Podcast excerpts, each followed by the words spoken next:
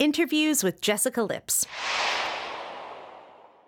You create your own destiny.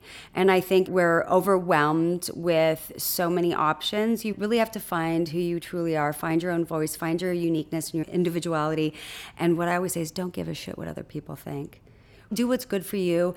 And when you find somebody that you can relate to, I always say find your tribe hold on to them tight, whether it's a brand, whether it's a movement, whether it's a charity, whether it's friends, grow that. I think it's really, really key, very important.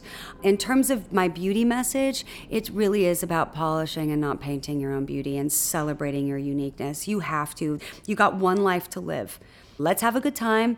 Let's celebrate who we are, this size, this age, this state in our life, because really, we got one time on this planet. So it's up to you. So what I really, really hope for, I think a lot of women that are listening to this is, you know what, enough with the negativity. Retrain yourself into a positive state of mind. It's okay to have a bad day, one, but then pull yourself up and get it going. That's the most important thing. This is Jessica Lips. Thank you for listening. We'll see you next time.